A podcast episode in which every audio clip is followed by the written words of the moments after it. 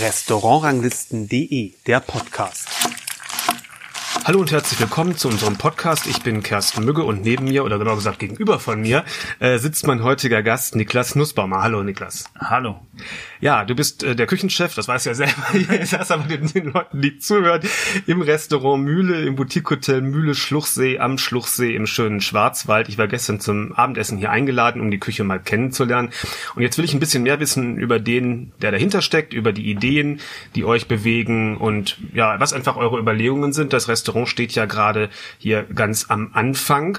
Du bist Küchenchef geworden, Niklas, im Lockdown ähm, sozusagen. Und bevor du hier hingekommen bist, warst du in verschiedenen Restaurants Sous-Chef, bei Dennis Meyer im Emma Wolf in Mannheim, 1750 im Spreewald und dann bei Christian Jürgens im Überfahrt.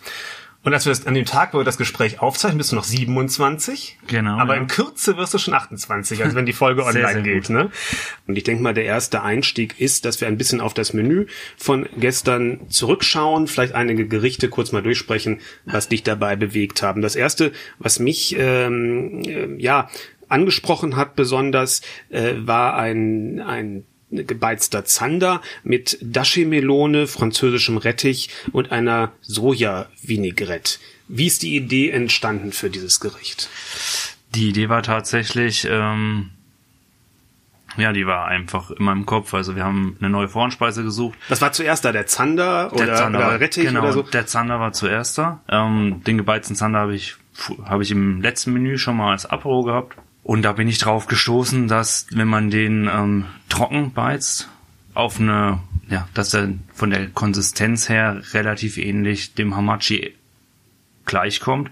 Also ganz und, zart und fleischig. Genau, zart, fleischig. Der ist sehr fe äh, ziemlich fest im Fleisch her und hat einfach einen ganz, ganz milden, jodigen Geschmack.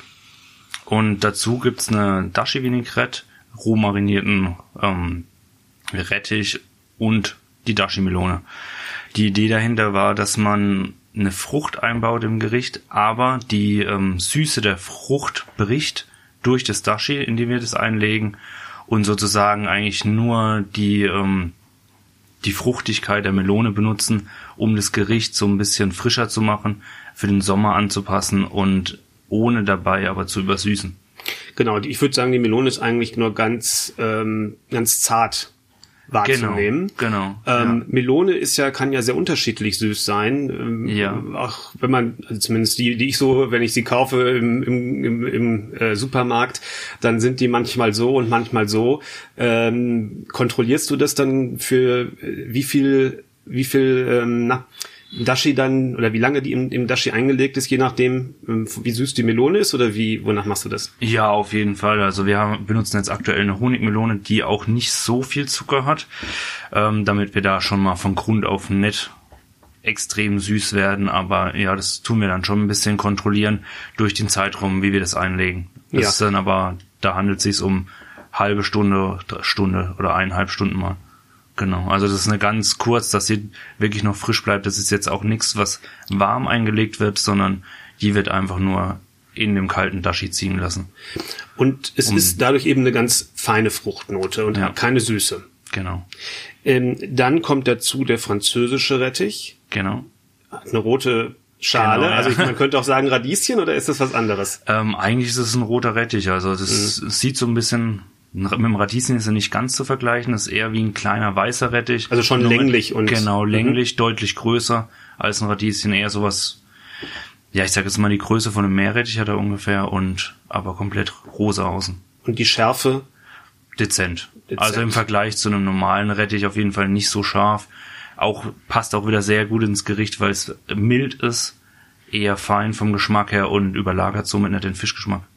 Und es ist so äh, aufgehobelt, sag ich mal, also genau. so Streifen, dass man auch, wenn man drauf beißt, es ein bisschen einen kleinen Widerstand gibt. Genau, ja. Weil? Ja, ja einfach um dem Gericht auch nochmal so ein bisschen Textur zu geben. Ich meine, das ist ein, das funktioniert. Das Gericht basiert hauptsächlich auf der Fleischigkeit vom Fisch, der zart schmelzende Melone und dann den Rettich mit ein bisschen Knack. Aber wenn man da jetzt zum Beispiel dicke Scheiben schneiden wird, wäre meiner Meinung nach der Knack zu groß und diese, die Feinheit vom Gericht wird verloren gehen. Mhm. Und äh, dann kommt die Soja-Vinaigrette dazu. Die genau. ist relativ ich würde sagen, kräftig. Ja, ja. Das ist also die Basis von der Soja-Vinaigrette ist, ähm, ist auch wieder Dashi. Das spiegelt sich da so ein bisschen wieder. Ähm, die wir mit verschiedenen Zitrusfrüchten, aber auch mit Essig und Weiß, reduziertem Weißwein abschmecken und dann am Schluss nur mit ein bisschen Sojasauce und ähm, Rapsöl emulgieren. Und dann kommt noch ein kleiner, ein kleiner Akzent dazu durch eine gewisse Röstnote. Wo kommt die her? Die habe ich deutlich wahrgenommen, genau, ja. obwohl es gar nicht viel im Gericht war. Genau, ja. Das ist also, um sich das Gericht so ein bisschen vorzustellen, wir richten das im Kreis an. In der Mitte ist die Vinaigrette. Und das ist alles sehr, ich sag jetzt mal, sehr luftig angerichtet. Der Rettich hat Volumen. Und zwischendrin platzieren wir fünf oder sechs ähm, geröstete Reis, Wildreisperlen. Die tun wir einfach nur richtig heiß frittieren, dass die aufpuffen um so eine kleine Röstnote zu geben und auch dem Gericht nochmal eine individuelle ja, Knuspernote, aber jetzt nicht einfach nur banal, dass man sagt, da ist ein Chip, da ist irgendwas, sondern das schmiegt sich richtig ans Gericht und man hat, je nachdem, wie man das Gericht isst oder ob man ein Kreiskörnchen erwischt, einfach einen ganz, ganz leichten, subtilen Knusper. Das stimmt, also ähm, ist definitiv, finde ich, ein sehr komplexes äh, Gericht ähm, was diese ganzen Facetten, die du gerade dargestellt hast, ähm, bietet. Und gleichzeitig ist es ein Mix von asiatischen Elementen. Dashi, Melone ist ja auch in, ja. in Japan auch mal gerne äh, in, in Gerichten mit dabei. Rettich eigentlich auch, aber da nimmst du dann den französischen Rettich, also etwas aus der aus dem aus der Welt der klassischen äh, ja. Küche, auch wenn es das Gericht eher aromatisch in die asiatische Richtung geht. Ist es bewusste äh, Verbindung von den beiden? Weil ja, man hätte also, auch so einen Daikon-Rettich zum Beispiel nehmen können oder irgendwas Asiatisches. Ja, das spiegelt schon so ein bisschen das wider, was wir hier auch machen wollen. Also die Grundlage des Handwerks, das wir hier anwenden, ist definitiv klassisch französisch. Jede Soße, jeder Fond, jede Brühe, alles wird französisch gekocht. Es wird nur mit Zutaten aus Asien teilweise verfeinert. Es gibt aber auch Zutaten, die natürlich überall auf der Welt herkommen. Also wir haben jetzt zum Beispiel auch einen ähm, Snack vorweg mit Garam Masala also, ähm, genau. Aber weil du französischer Rettich auch in die Karte geschrieben hast. Dadurch also. wird es natürlich für den Gast ja auch offensichtlich, ja. dass, es, dass, es diese, dass es diese Verbindung ist. Wenn man nur Rettich schreiben würde. Dann ähm, würden, glaube ich, die Leute was anderes erwarten. Genau. Also genau, und auch diesen schärferen Rettich. Und um dem vorzubeugen, denke ich mir, dass man mit dem französischen Rettich ganz gut, ganz gut geht. Kommen wir mal zum gleich dem nächsten Gang, weil der dann doch schon ganz anders ähm, war für meine für mein Empfinden äh, eingelegter Knollensellerie mit konfiertem Eigelb und Petersilienfumé. Äh, man muss sich das so vorstellen, um den, äh, ja, um das, um das, um die, um das, sagt man der oder das, der, die das Fumé, äh, das für mich. Das für mich herum, genau. ähm, wo, wo im Grunde die Pilzkraft äh, drin ja. gesteckt hat, die Kraft von den Pilzen mit, mit einem Öl, denke ich mal, von, ja. von Petersilie. Ja. Ne? War im Grunde auf so einem Sockel. Ja. Das Eigelb ähm, der Sockel wahrscheinlich Sellerie, ne? Genau. Genau. Ja. Und darin das Eigelb ähm, konfiert. Genau. Also nicht drin, da drin nicht konfiert, sondern darin lag das konfierte Eigelb. So muss ich es richtig sagen. Genau. Äh, was ist die, die Idee dahinter? Wie hätte ich es essen sollen? Weil ich habe bei mir ist das Eigelb so ein bisschen zerstochen, natürlich dann in das Fumé, in, in die Fumé reingelaufen. Genau, so soll es sein tatsächlich. Ja. Also ähm, das, das sind eingelegte Sellerieschlaufen, die wir als Ring auflegen in der Ring wird gefüllt mit Selleriepüree, einem Petersiliensalat und dann kommt obendrauf das Eigelb, das Konfierte. Und außenrum ist dann, ich sag jetzt mal schon, eine gute Menge von der ähm, Petersilienfumé, die eigentlich eine klassische Wachtelkonsumé ist, die wir mit Pilzen aromatisieren und am Schluss noch ein bisschen Petersilienöl. Und der Gedanke von dem Gericht ist definitiv einfach nur ein Wohlfühlgericht. Den Löffel rein, das Eigelb zerstechen und dann mit der Suppe das Eigelb zusammen aufnehmen. So, so soll es definitiv sein. Um, ähm, dann hat, ich finde, man hat dann im Mund ein ganz ähm, angenehmes Texturspiel, weil allein die Cremigkeit des Eigelbs die Suppe je nachdem auf jedem Löffel auch unterschiedlich verändert. Und es so ein bisschen, man sich das selbst dosieren kann, ob man jetzt ein bisschen mehr Eigelb auf dem Löffel mit der Konsumé nimmt oder weniger. Die Konsumé ist schon ziemlich intensiv. Ja. Dafür ist aber der Sellerie ähm, nicht so süß, wie, wie man manchmal, wenn ja. man Sellerie-Püree äh, zum Beispiel macht, das hat ja oft so eine gewisse schwere Süße, sag ich mal. Ja. Ähm, der ist ganz leicht. Genau, also wir machen es auch so, dass wir den Sellerie, also den eingelegten Sellerie und auch das Sellerie-Püree mit, ja doch verhältnismäßig schon viel Wermut bearbeiten. ähm, um da wieder so eine Kräuterigkeit im Püree und im eingelegten Sellerie zu schaffen, die eine Brücke bildet zu der Petersilie. Und die Süße ist dann so ein bisschen überspielt. Genau, ja, die geht durch den reduzierten Alkohol, bricht die so ein bisschen. Ah, interessant. Ist auf jeden Fall ein schönes Gericht, was vegetarisch wäre, wenn ich, wenn ich gedacht hätte, aber es ist ja Wachtel. Nee, es ist ja Wachtel. Nee, nee, also das ist, also das soll auch nicht vegetarisch sein. Wir haben eine vegetarische Alternative natürlich da, wenn es jemand möchte, aber das ist eine klassisch gekochte französische Konsumé. Genau, wollte gerade sagen, das, aber Ja. das, man könnte es eigentlich auch vegetarisch machen, wahrscheinlich, mit, Ja, wenn man ja. mit Pilz, äh, Genau. wenn, äh, Pilz die Soße machen Also würde. genau, das Gericht vegetarisch zu machen ist wirklich das sehr, sehr einfach für uns. Da gibt's dann einfach eine andere Soße, also eine andere Pilzkonsumé oder Pilzfond dazu, der nicht geklärt und nicht mit Wachteln aromatisiert ist. Ja. Warum, warum machst du das denn mit den, mit den Wachteln? Ich meine, abgesehen davon, dass im Folgengang Wachteln da sind und natürlich wahrscheinlich die Natürlich. Konsumé jetzt eh anfällt, äh, weil man die Wachtel auch noch weiter besser mit verarbeiten kann. Genau, also natürlich ist es in der ersten Linie, oder ist es ein Produkt, das wir, wie, wie sie gerade, oder wie du gerade schon gesagt hast, eh im Haus haben. Und ähm, ich bin der Meinung, dass man da eine ganz andere geschmackliche Tiefe bekommt, als wenn er nur Wasser nimmt. Also ist es eigentlich ja so, dass ähm, dieser Grundform, die, die Wachtelessenz, die wir benutzen, schon sehr aromatisch ist und wir es einfach nur noch aromatisieren mit Pilzen. Und dadurch entsteht ähm, ein klarerer Pilzgeschmack für mich und man hat eine geschmackliche Tiefe direkt gewonnen. Das ist definitiv ein, genau, ein Wohlfühlgericht, was Ja. immer mit, mit geschmacklicher Tiefe Ja. äh, verbunden ist, denke ich mal, so ein, so ein Wohlfühlfaktor. Ja, das ist gut getroffen, glaube ich. Ja. Ähm, und bewusst ziemlich in der Mitte des Menüs. Ja, ich glaube, das ist nochmal so ein Gerichtemenü, wo einen vielleicht auch nochmal kurz erdet, vielleicht auf das vorbereitet, was dann nochmal kommt. Aber auch, ähm, naja, dadurch, dass wir da in dem Gericht auch komplett auf Säure verzichten, auch vielleicht so den, ähm, den Übergang von Vorspeisen zu Hauptgängen bildet. Ja, stimmt. Die beiden ersten Gerichte waren relativ Säure, Säure betont. betont, ja. Dann kommt der Sellerie, der eigentlich gar keine Säure enthält. Und dann begibt man sich langsam so in den warmen Bereich, wo es dann auch immer geschmacklich intensiver wird. Ein warmes Gericht möchte ich noch ansprechen. Ähm, das ist die Wachtel mit jungem Lauch, eingelegte Zwiebel und Teriyaki. Jus. Ich muss erstmal die Qualität des Wachtelfleischs äh, loben, wie ihr das wirklich schön rosa äh, gebraten habt und extrem saftig die Brust ähm, auf dem Teller war. Man kann auch die Wachteln bei euch im Restaurant noch im Zustand vor der Verarbeitung äh, sozusagen ähm, beobachten. Das heißt, ihr lasst die hier ein bisschen reifen. Ja, genau. Also das ist natürlich immer ein bisschen unterschiedlich, aber so zwischen sieben und zehn Tagen. Was bringt das für das Fleisch? Das macht es auf jeden Fall deutlich aromatischer. Also man merkt wirklich, dass es so diesen, diesen Wildgeschmack der, der Wachtel ist ja ein Wildgeflügel, bisschen hervorbringt und es macht es einfach zarter.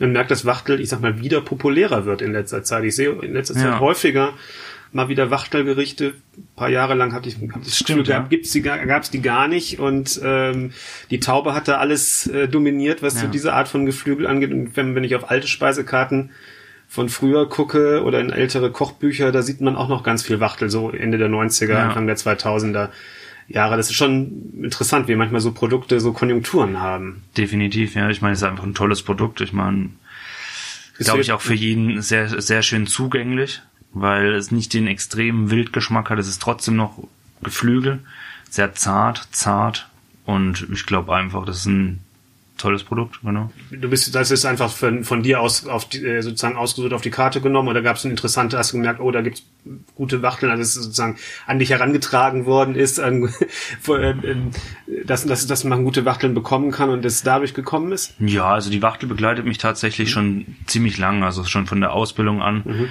Ich habe sehr klassisch gelernt, da hat man das ein oder andere Wachtel, ähm, die ein oder andere Wachtelgarantie noch eingedreht. Und dann kam es aber auch immer wieder in meinen Zuschefzeiten, dass ich viel Wachteln verarbeitet habe oder auch Gerichte mit Wachteln für diverse Restaurants entworfen habe. Und so war das eigentlich für mich das Naheliegendste, dass ich auf genau das Produkt zurückgreife, das ich schon seit Jahren kenne. Ich meine, wenn man jetzt einen Neustart macht von einem Restaurant oder allgemeinen Start, dann beruft man sich schon auf die Sachen und auf die Qualitäten zurück, die man kennt. Genau, und da war die Wachtel definitiv ein gesetzter Faktor von Anfang an für mich, weil es einfach von der Qualität her, ich genau weiß, wo ich das Produkt herbekomme, das ich will und wie ich das zu verarbeiten habe.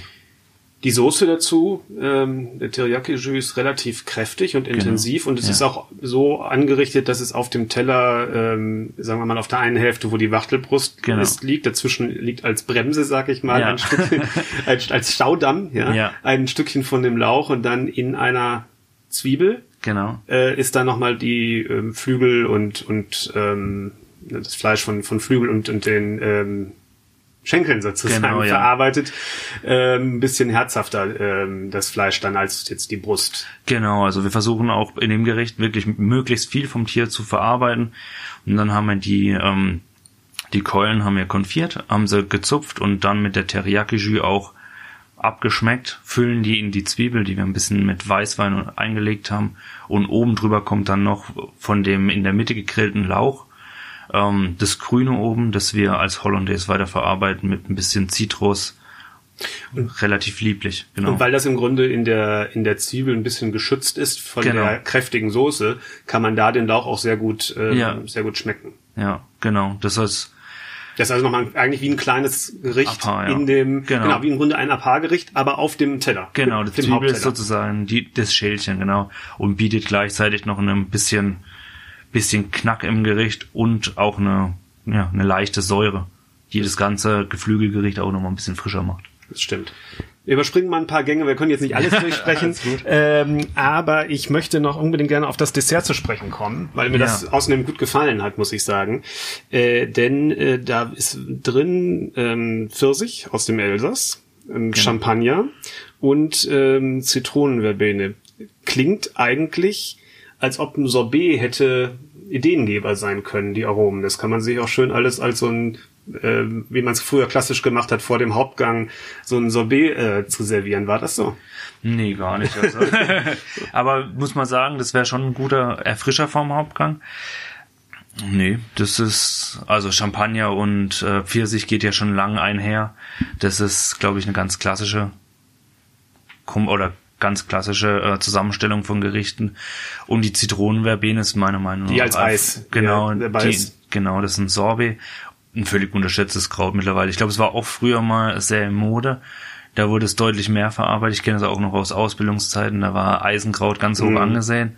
Aber jetzt hat man hier wirklich Probleme, das zu bekommen. Und wir müssen immer ganze Pflanzen kaufen, wenn wir Eis machen wollen weil keiner mehr das als Buntware überhaupt anbietet. Das, aha, das ist eigentlich ganz schön, weil es ist ähm, so irgendwie, man bringt so ein bisschen die Kräutrigkeit rein ja. ins Dessert, aber es ist nicht so stark aus dem klassischen Dessert-Kontext herausgerissen wie andere Kräuter oder gar Gemüse oder so. Ja, genau, das ist eigentlich ein ganz, ganz nettes Zwischenspiel. Und ja, das Sorbet hat eine, finde ich, sehr animierende Säure, die auch so ein bisschen den den Mund danach belegt und dazu den, den vollreif eingelegten Pfirsich mit einer aufgeschlagenen Creme von ähm, oder mit einer aufgeschlagenen Cremonier-Creme finde ich passt sehr gut. Ja. Der Pfirsich ist nicht so intensiv pfirsichmäßig, sondern hat, ist ein ganz feiner Pfirsich, finde ich. Ja, genau. Also nicht so, nicht so wie so ein spanischer, äh, tiefgelber, äh, Nee, nee, das sind tatsächlich, also sind intensiver Pfirsich. Genau, es sind tatsächlich weiße Pfirsiche, die ja. wir kaufen, aus dem Elsass es war eine ziemliche Suche, bis wir da das Produkt hatten, das wir wollten. Also mein, Gemüselieferant ist da, glaube ich, halb mit mir verzweifelt. Ich glaube, abschließend haben wir acht verschiedene Pfirsichsorten probiert. Ich war dreimal bei ihm im Laden und wir haben uns durchprobiert und gemacht und getan, bis wir dann einmal den gefunden hatten. Es war, entweder war der Pfirsich zu hart und war der eher so eine Apfelkonsistenz, was gar nicht in so ein schmeichelndes, cremiges, mhm. weiches Gericht reinpasst. Oder er war einfach wirklich so reif und wie so ein spanischer Pfirsich, der extrem viel Sonne abbekommen hat, dass er nur nach Zucker geschmeckt hat.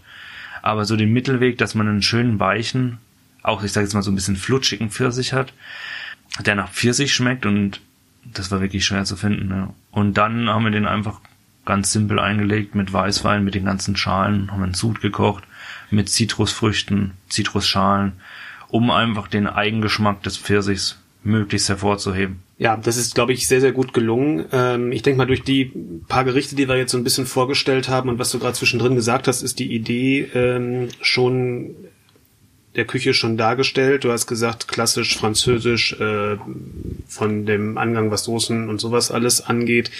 Aber was die Zutaten äh, betrifft, dann darf es auch gerne mal aus anderen Teilen genau. der Welt sein. Das ist natürlich eine Überschrift, die macht sehr, sehr viel möglich.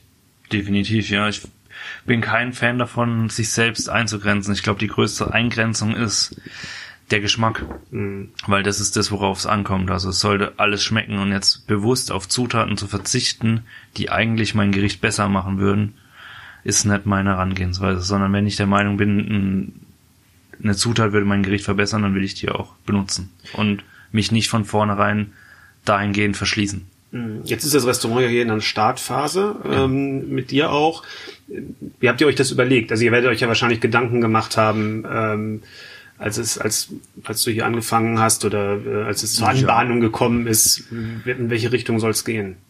Ja, also das ist grundlegend mein Küchenstil, also das mhm. ist alles von mir herausgekommen.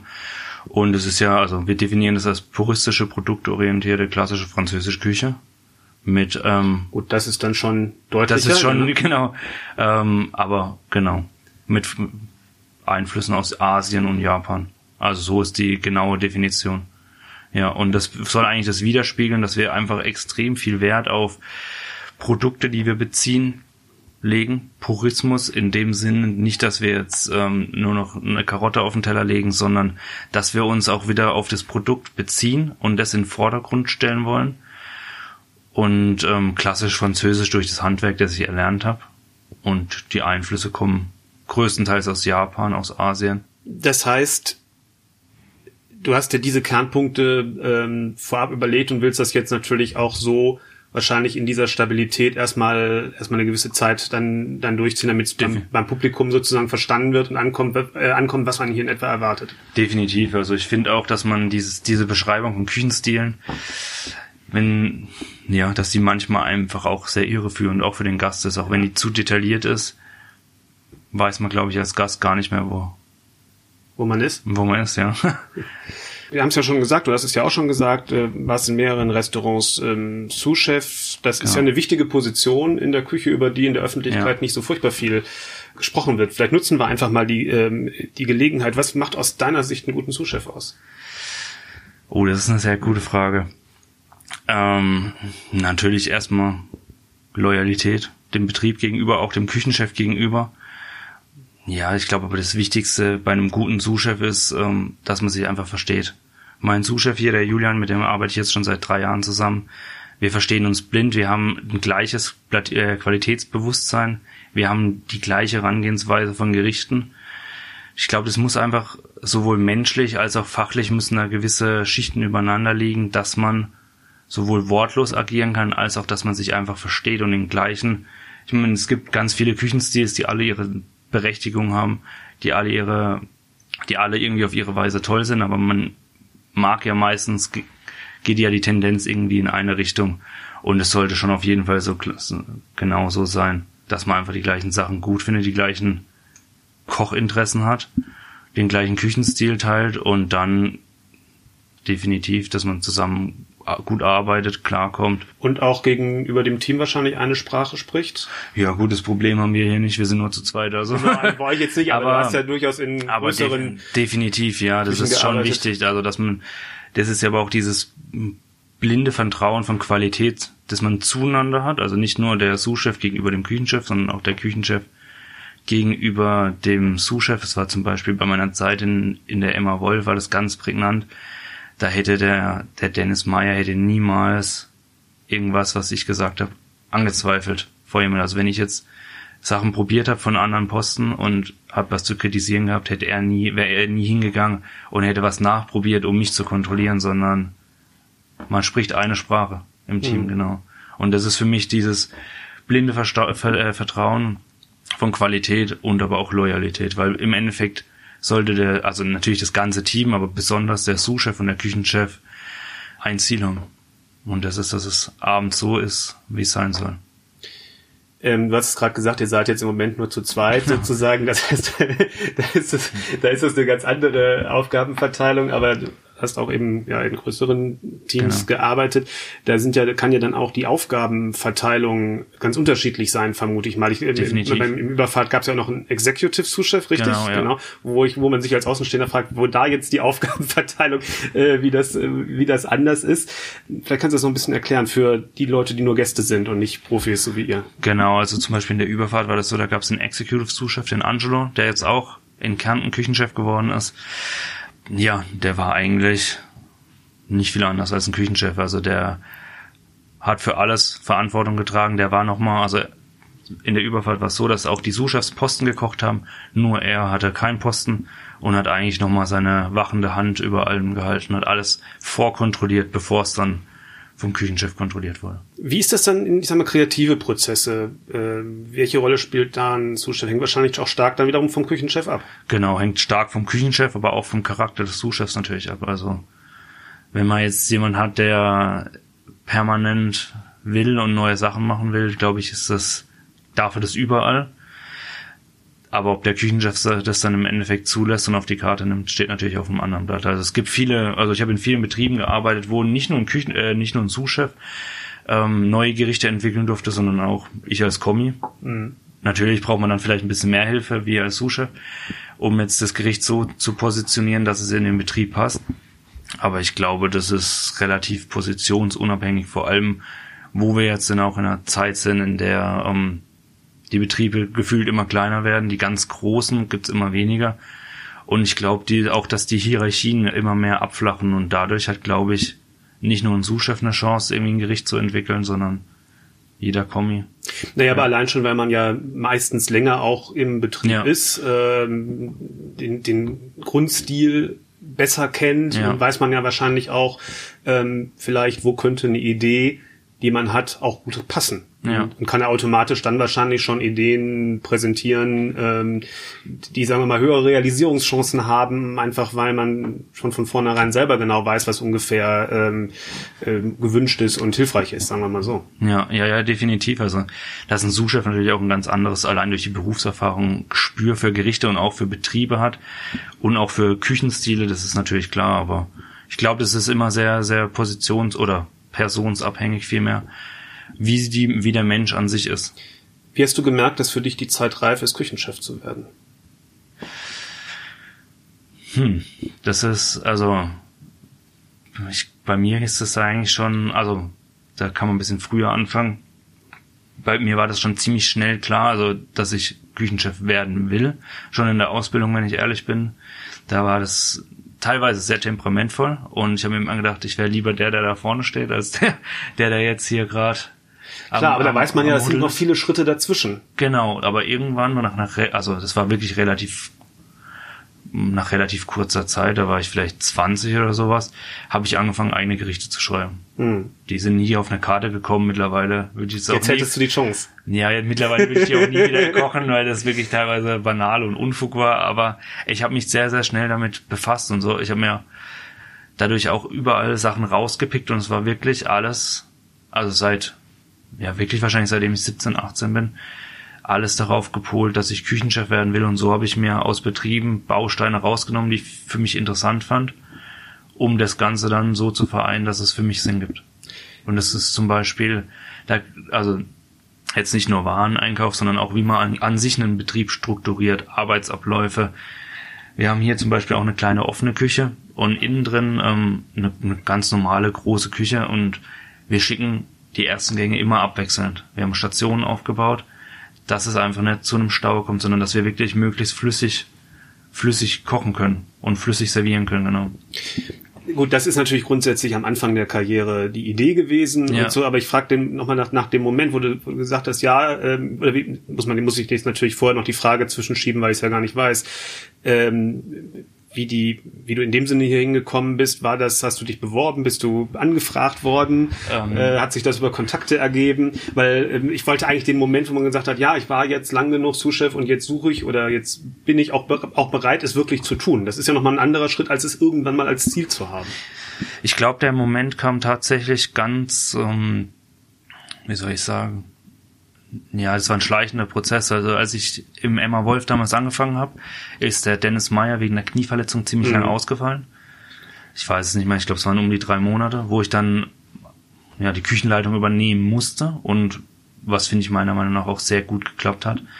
Und dann war eigentlich mein Ziel nach der Emma Wolf schon Küchenchef zu werden, mhm. um mich da irgendwie weiterzumachen. Dann habe ich aber relativ schnell gemerkt, dass ähm, obwohl ich in guten Betrieben gearbeitet habe, dass für die Küchenchefstellen, die eigentlich interessant sind für mich oder die für mich persönlich interessant sind, ich gar nicht wahrgenommen wird, weil ich ja. irgendeine Nummer auf irgendeinem Zettel bin, die ähm, ja, die wahrscheinlich aber noch nicht mal in Kontakt mit den Stellen kommt, die ich eigentlich gern hätte. Und daraufhin kam zufälliger, also als mir das dann so ein bisschen bewusst geworden ist, kam auch eine Anfrage für eine Überfahrt von einem Headhunter. Und dann habe ich die Chance ergriffen und habe versucht, mich als Person, sage ich jetzt mal, auf das nächste Level zu hieven und mal auch das, die Türen zu öffnen für Jobs, die kommen können, die ich vielleicht davor gar nicht hätte wahrnehmen können. Aber der Moment, dass ich bereit bin, Küchenchef zu werden, ist eigentlich in der, in der Emma Wolf passiert. Das, wenn man natürlich kurz vor, kurz vor einer Eröffnung steht, mit 27 Jahren von einem Restaurant, wo man Küchenchef ist, dass einem da ein bisschen die Muffe geht, ich glaube, das ist ganz das normal. Das ist ganz normal. Das wäre auch schlimm, wenn es nicht so wäre. Dass man da ein bisschen zweifelt, aber ich glaube, wir haben das also vom Tag eins an sehr, sehr gut in den Griff bekommen. Wir haben sehr schnell geschafft, dass wir ähm, Sachen automatisieren, was natürlich auch wirklich an meinem Suchchef liegt. Ähm, wir vertrauen uns blind und da braucht man nicht großartig reden. Das ist alles wirklich sehr, sehr gut so gelaufen, wie es ist. Das heißt, du sagtest gerade, im Grunde hattest du noch so eine Station wie die Überfahrt gebraucht, weil die so namhaft ist, ähm, dass einem das dann weitere Türen öffnet. Vielleicht ist das so, kann man das so sagen? Ja, also das ist natürlich ein Punkt, kann man auch nicht leugnen, dass es so ist, dass ähm, die Überfahrt einem Türen öffnet, genauso wie es jedes andere extrem hoch bewertete Restaurant in Deutschland einem Türen öffnet. Man lernt natürlich auch ganz andere Sachen. Also das Niveau, auf dem da gekocht wird, ist natürlich schon outstanding ja, man lernt einfach auch viele Sachen. Man lernt, wie der Betrieb funktioniert. Man sieht das Ganze einfach nochmal aus einer ganz anderen Perspektive. Und jetzt stehst du sozusagen in der ersten Reihe mit dem, mit dem Gesicht für das Restaurant. Ähm, was ist der größte Unterschied? In der Küche ja wahrscheinlich weniger. Ja, ich glaube, der größte Unterschied ist, dass man halt extrem viel ringsrum noch bekommt. Also wirklich von der Küche her ist es ähnlich. Da kommen also, irgendwelche Leute und wollen Podcasts machen. Ja, ja, zu, als Beispiel, ja. Man muss sich um Leute auch kümmern, man muss sich irgendwie um ja, Anfragen kümmern, man muss sich um Gäste kümmern. Die Leute wollen mit einem reden, was natürlich aktuell gar nicht so einfach ist, wenn man da nur zu zweit in der Küche ist. Da kann es dann schon mal sein, dass das Fleisch im Ofen klingelt und man gerade aber an einem Tisch gerade irgendwas erklärt. Aber so grundlegend hat sich für mich eigentlich wenig geändert. Also ich war das, was ich jetzt mache. Also ich koche ja auch Saucier, den Saucier, den Possené und den Entremetier. Und ähm, das habe ich in vielen Betrieben auch davor gemacht. Das ist, was natürlich ein großer Unterschied ist, ist der ähm, Kreativprozess. Mhm. Es ist ähm, was ganz anderes, wenn man einzelne Gerichte entwirft für eine Karte oder zu einer Karte beisteuert, wie wenn man jetzt im Vergleich eine ganze Karte neu entwickelt. Also das ist nochmal und wahrscheinlich auch schon mal mit an die nächste denken muss, genau, weil es ja, ja, gerade jetzt in der Aufbauphase eben auch um diese, ich sag mal, die Stilentwicklung im Generellen auch ein bisschen geht. Definitiv, ja, das ist schon, also man befasst sich deutlich mehr nochmal, man muss sich auch deutlich mehr mit Lieferanten befassen. Trotz, dass wir hier so ein kleiner Betrieb sind mit sieben Tischen, haben wir, glaube ich, 17 Lieferanten nur für Essen, weil wir halt auch versuchen, ähm, ja, bei erlesenen Produzenten zu kaufen und die entsprechend spezialisiert sind. Genau, und teilweise auch hier aus der Gegend kommen. Ja, so wird es einfach, sind es kleine Punkte, die dazukommen, die das Ganze natürlich mehr machen. Und dadurch, dass man dann auch so ein bisschen das Gesicht vom Restaurant ist, wollen die Leute auch den Kontakt. Die Leute wollen den Kontakt. Der Definitiv. eine, dann erzählen einem die Leute, wie es ihnen gefallen hat. Der eine sagt das, findet das gut, der andere das Definitiv. nächste. Der eine findet das schlecht, der andere was ganz anderes, was der andere wiederum gut gefunden hat. Also das, das, das Feedback ist wahrscheinlich sehr unterschiedlich äh, und, und ja, eine große Bandbreite. Ja, wollte ich gerade sagen, es ist alles schon sehr, sehr breit gestreut teilweise. Also auch extrem subjektiv, wo man auch das erste Mal oder wo ich persönlich jetzt das erste Mal merke und mir auch natürlich auch viel mehr Gedanken macht wenn das eine Gericht an einem Abend bei zwei Leuten so gut ankommt, dass sie es nochmal bestellen und andere sagen, nö, das war nicht meins oder hat mir nicht gefallen. Da macht man sich natürlich ganz andere Gedanken. Und, und hast du ja schon ein, ein Rezept zurechtgelegt, sozusagen, wie du das äh, machst? Machst du im, intern Strichliste, wie ob was nee. gut ankam? Oder äh, nee, nee, das also das ist schon sehr viel nach Gefühl auch. Ähm, das Gericht, worüber ich gerade geredet habe, war eine Geflügelleber. Mhm. Ähm, die haben wir, da haben wir eine Terrine draus gemacht auf der allerersten Karte. Und es war wirklich, entweder die Leute haben es geliebt und wir haben das teilweise, wir haben das bestimmt in den ersten Wochen zehnmal ein zweites Mal hinterher nochmal serviert, weil die Leute es so gefeiert haben. Und andere Leute haben es halt einfach nicht gemocht. Da kann man ja zwei, zwei Arten damit umgehen. Genau. Einmal sagen, genau das will ich, weil genau. was, was polarisiert, was, ein, was einige sehr, sehr gut finden, ist auch, wenn es polarisiert, auch ein Profil. Definitiv. Ähm, ne? Und andererseits kann man auch sagen, ah, ich möchte vielleicht doch die Leute ja. nicht, also ich kümmere mich eher um die, die verschreckt sind und sagt, ich versuche es ein bisschen sachter anzugehen. Ja, wir haben das dann eher so gemacht, dass wir dazu eine Alternative hatten. Mhm. Ähm, also ein Alternativgericht, das im gleichen Komplex funktioniert hat. Ja, und dann war es eigentlich gar kein Problem mehr. Also es gab dann anstatt der Geflügelleber, Terrine, gab es eine gegrillte Tomate, die wir mit einer Rauchvinaigrette mariniert haben, mit den gleichen Zubereitungen sonst.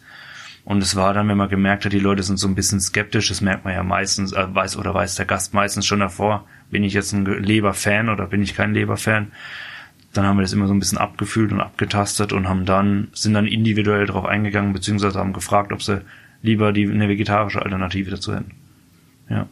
Und so versuchen wir schon definitiv unseren Küchenstil durchzusetzen und umzusetzen.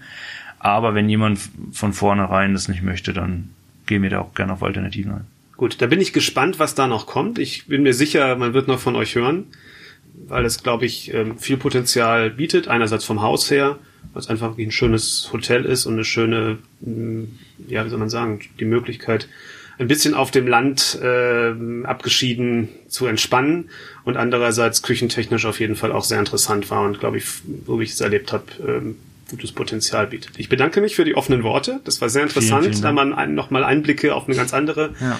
Art zu bekommen, als wir das sonst in den Folgen meistens haben. Und ich hoffe, dass es auch allen gefallen hat, die zugehört haben und äh, vor allem, dass sie den Podcast natürlich abonnieren, denn dann kommt in zwei Wochen ganz automatisch die nächste Folge. Und bis dahin sagen wir beide zusammen einfach mal Tschüss. Tschüss, vielen Dank.